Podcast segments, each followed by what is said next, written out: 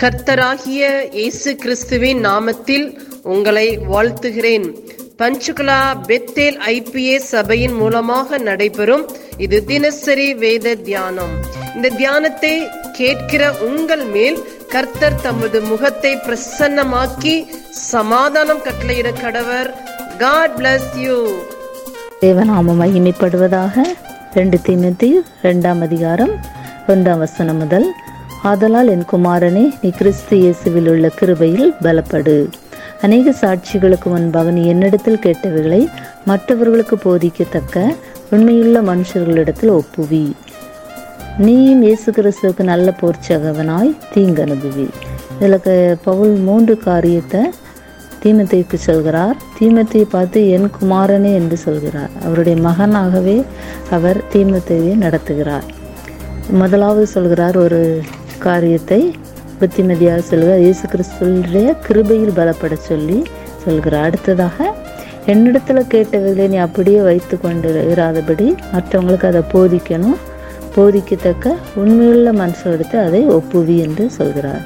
மூன்றாவது காரியம் நீயும் கிறிஸ்து இயேசுவுக்கு நல்ல போர் சேவகனாய் தீங்கு அனுபவி. அது வந்து போர் சேவகன் என்- என்பது எப்படி போட்டிருக்குன்னா நல்ல போர் சேவகன். தேவனுக்காக அந்த போர்க்களத்தில் இருந்து தீங்கு வரும்போது இந்த பிரச்சனைகள் அதையெல்லாம் தாங்கி தேவனுடைய ஊழியத்தை செய்ய வேண்டும் என்று அவர் அறிவுரைகளை சொல்கிறார். ஆறாவது வசனம் பிரயாசப்பட்டு பயிரிடுகிறவன் பலனில் முந்தி பங்கடைய வேண்டும். பிரயாசப்பட்டு பயிரிடுகிறவன். பிரயாசம் எடுக்கும்போது கண்டிப்பாக அதுக்கு பலன் உண்டு என்று சொல்கிறார். திரும்ப அதுக்கு கீழே உள்ள வசனங்களை பார்த்தா ஏழாவது வசனம் நான் சொல்கிறவைகளை சிந்தித்துக்கொள் கர்த்தர் எல்லா காரியங்களும் உனக்கு புத்தியை தந்தருளுவார். எட்டாவது வசனம் தாவீதின் சந்ததியில் பிறந்த இயேசு கிறிஸ்து என் சுவிசேஷத்தின்படியே மறித்தோரிலும் எழுப்பப்பட்டவர் என்று நினைத்துக்கொள். இந்த சுவிசேஷத்தின் நிமித்த நான் பாதகன் போல கட்டப்பட்டு துன்பத்தை அனுபவிக்கிறேன். தெய்வ வசனமோ கட்டப்பட்டிருக்கவில்லை. இதில் ஒரு காரியத்தை சொல்கிறார்.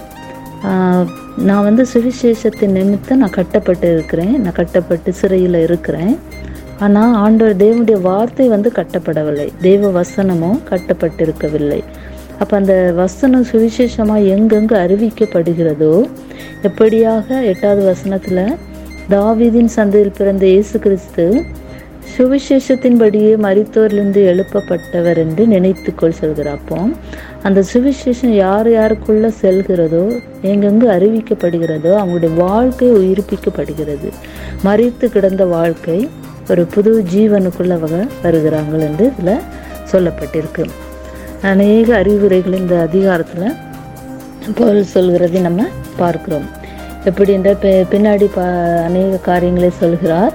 நீ வந்து கர்த்தருக்கு முன்பாக நீ எப்படிலாம் இருக்க வேண்டும் என்று தேவனுக்கு வந்து உத்தமனாக நிறுத்தும்படி நீ ஜாக்கிரதையாக இருக்கணும். சீர்கேடான வீண் பேச்சுக்களுக்கு விலகி இருக்கணும். அந்த மாதிரி நிறைய அறிவுரைகளை சொல்கிறார். அப்படியாக ஒரு மகனுக்கு எப்படி ஒரு தகப்பனார் அறிவுரை கூறுவாரோ அதே போல் தீமுத்தேவுக்கு பவுல் நிறைய காரியங்களை சொல்கிறார். அதன்படியாக அந்த சத்திய வசனங்களை நாம் கேட்டு இதன்படியாக நம்ம வாழ்வோம். நம்முடைய வாழ்க்கையில் இந்த வார்த்தைகளை பிரயோஜனப்படுத்துவோம். தேவன் நம்மளையும் வல்லமையாக எடுத்து பயன்படுத்துவாராக. ஆமேன்.